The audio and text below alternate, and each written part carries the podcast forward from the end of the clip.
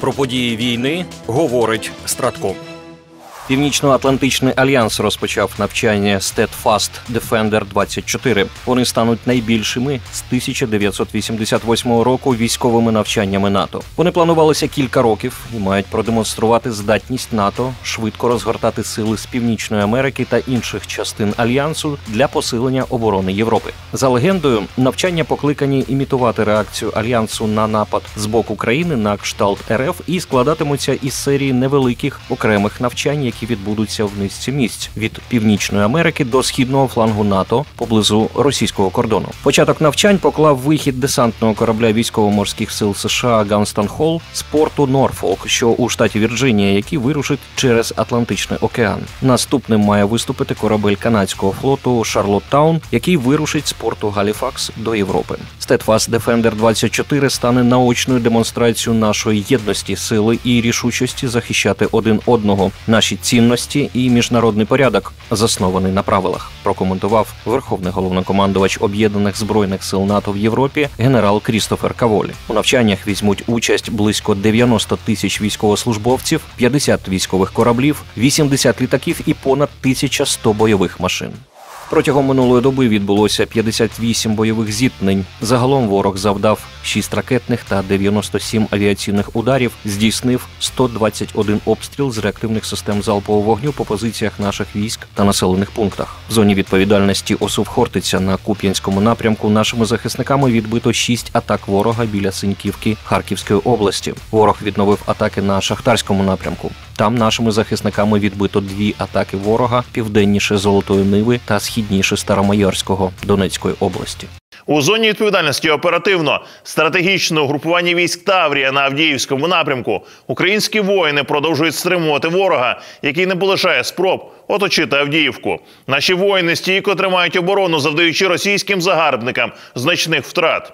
Так, сили оборони України протягом минулої доби відбили чотири атаки ворога в районі Авдіївки та ще вісім атак поблизу Первомайського та Невельського Донецької області. На Мар'їнському напрямку українські воїни продовжують стримувати окупантів біля Георгіївки та Новомихайлівки Донецької області, де відбили 9 атак. Добові втрати ворога становили 950 окупантів, 30 танків, 42 бойові броньовані машини, 59 артилерійських систем.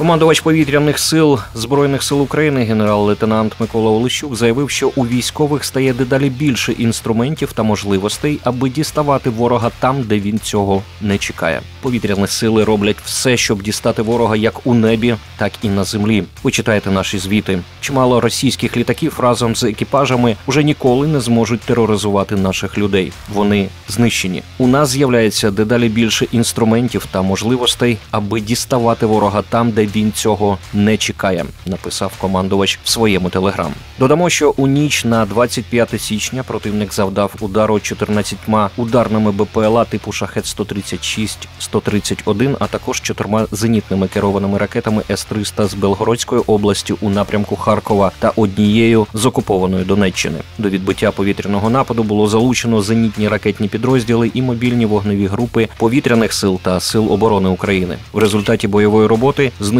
11 шахедів у межах Одеської та Миколаївської областей. Лідер республіканської меншості в Сенаті США Міч Макконнелл під час виступу на засіданні, присвяченому питанням національної безпеки, заявив, що поразка Росії у війні проти України відповідає інтересам США. Про це повідомляє Голос Америки. У мене ніколи не було ілюзії щодо того, чому Америка підтримує боротьбу України. Мова ніколи не йшла про благодійність сказав сенатор Маконал. У прямих інтересах США, щоб авторитарні лідери не почувалися вправі перекроювати карту світу силою. У наших інтересах допомогти послабити збройні сили головного супротивника, не жертвуючи життям американців.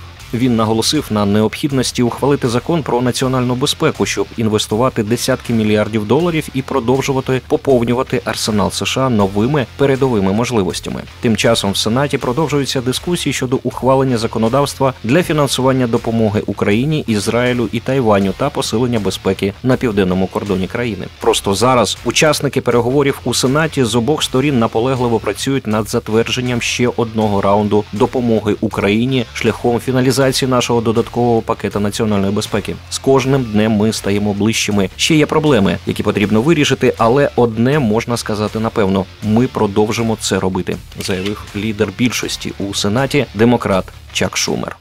У 2024 році Німеччина продовжить надавати допомогу Україні. Про це повідомив міністр оборони Німеччини Борис Пісторіус. За словами міністра, Берлін планує передати Україні додаткові зенітні комплекси Айріс-Ті і зенітні комплекси Гепард, артилерію та артилерійські боєприпаси, а також понад 80 бойових танків Леопард 1 Крім того, згідно з інформацією, заплановано постачання бронетранспортерів, інженерних танків і танків мостів, систем розмінування, а також безпілотників, радарів і систем розвідки. Цього року Бундесвер продовжить навчати більше українських солдатів. На 2024 рік ми також плануємо навчити 10 тисяч українських військових у Німеччині, додав міністр Пісторіус.